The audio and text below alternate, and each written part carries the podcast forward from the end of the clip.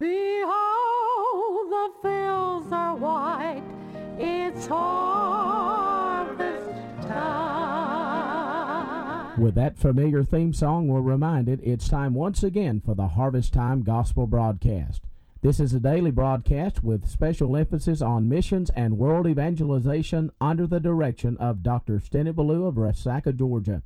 And now, here is Brother Ballou and today's broadcast. Thank you and greetings, radio friends. What a joy and privilege it is to come to your place of listening and share together with you another Harvest Time broadcast. I praise the Lord for this open door, this heaven-bought privilege that our Lord allows us day after day together by the radio to open God's eternal Word and to study the Word of God together.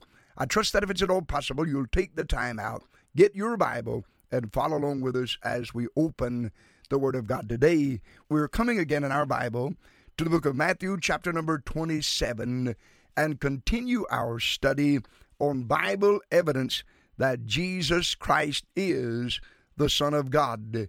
It was my plans just to preach two weeks on this subject, but we have enough material for another week, so we'll continue this week and finish it, the Lord willing, this week, and then begin a new study on next Monday. I do trust you've had a great holiday season, and God will give you a blessed new year. He's still alive in two oh five. I praise the Lord for it. We're looking at Bible evidence that Jesus Christ is the Son of God. Now, I'm not going to go into a lot of detail on this, but there are a lot of other gods that are being presented today. And even Paul said to the church at Galatia that they had another Christ, and they had another gospel, and they produce another religion. And so we're looking at Christianity, the salvation that God works in the life of people through the Lord Jesus Christ. Those who will hear the gospel, turn from their sin to the Savior, and be saved by the marvelous grace of God. When you compare the Lord Jesus Christ with the other gods and the other founders of religion, if you want to use that statement, then you find that our Lord is far superior to all of them.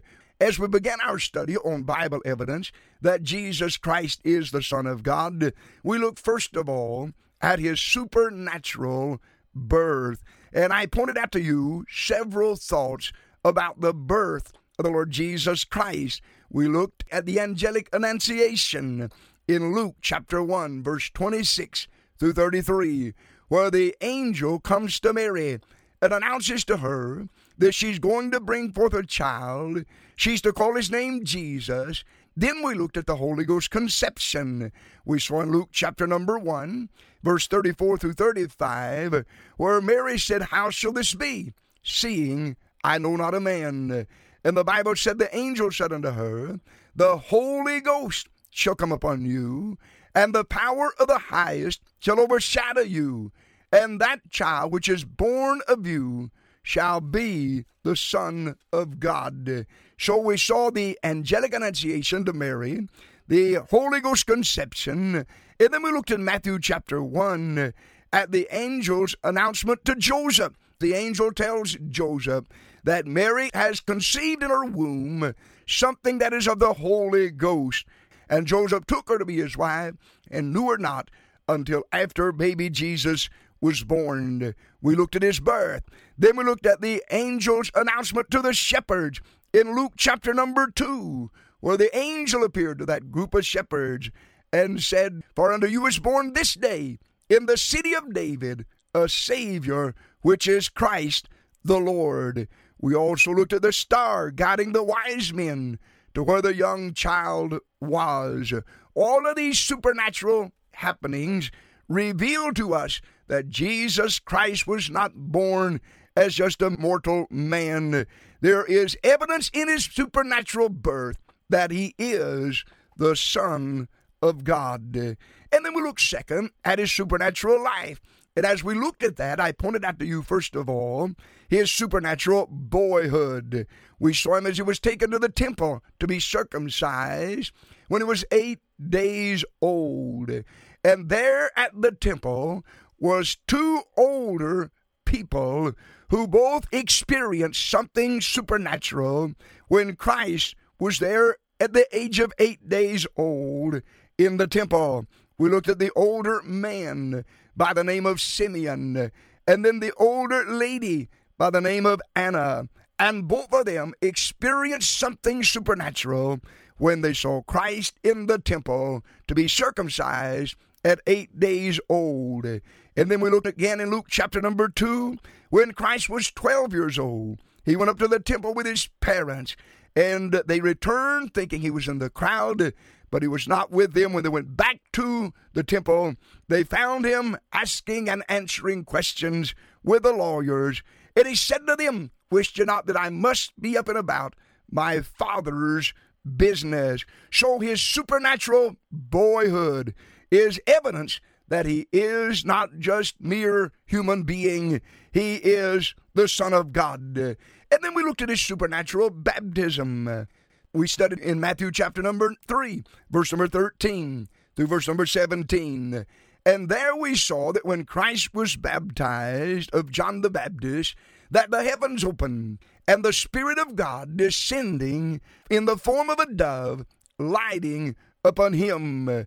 And then the voice from heaven said, "This is my beloved Son, in whom I am well pleased."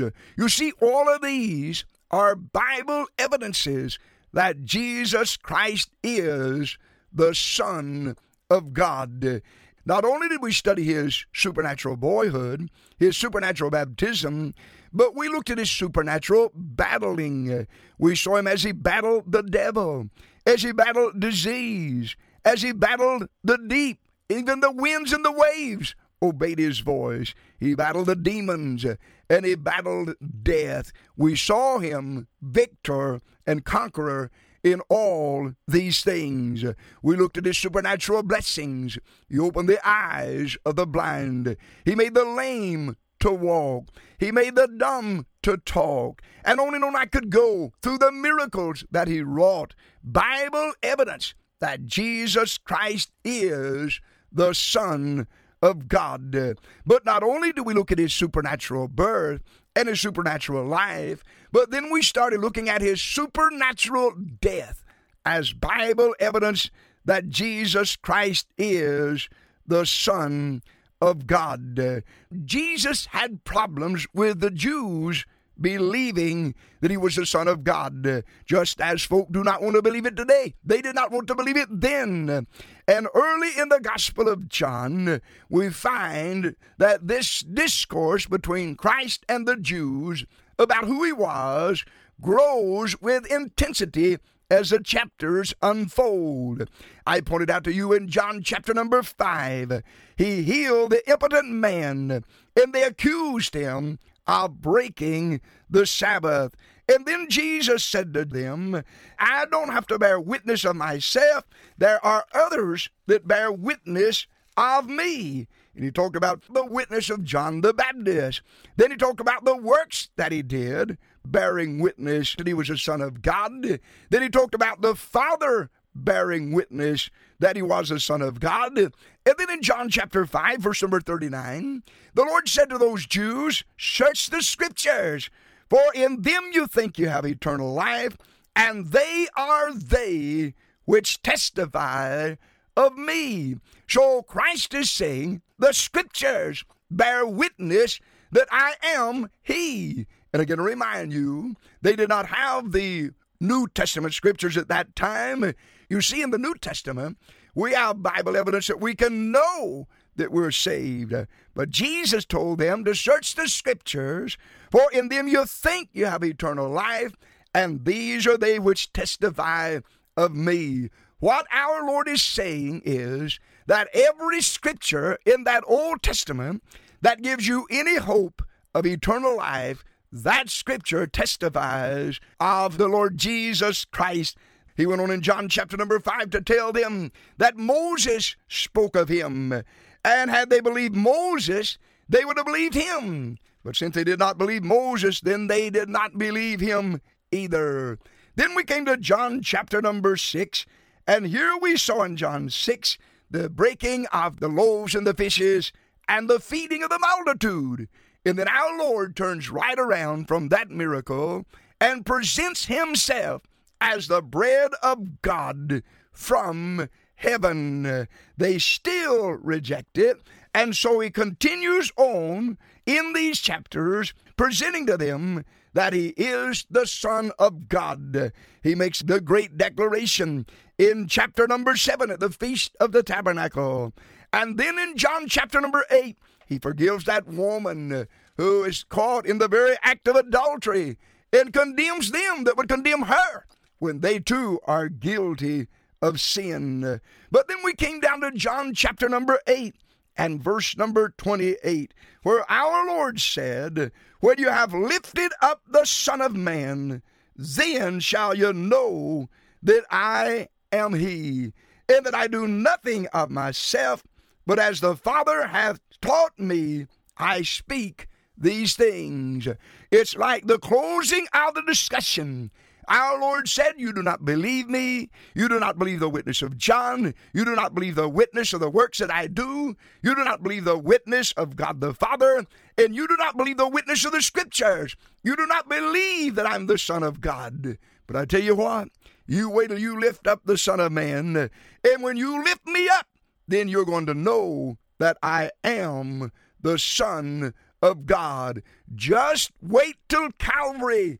And at Calvary, you'll see beyond all doubt that I am truly the Son of God. When I'm lifted up, there'll be some things that happen that will manifest to you in a very clear picture that I am the Son of God. So we came to Matthew chapter number twenty-seven, and we began looking at the things that happened when Christ was lifted up on the cross at Calvary. And I pointed out to you, first of all, there was a supernatural darkness in Matthew chapter twenty-seven, verse number forty-five and verse number forty-six.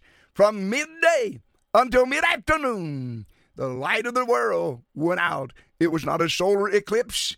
It was not an alignment of the planets, but God turned the light of the world out. For three hours on the cross, God let man have the Lord Jesus Christ. They spit upon him. They smote him.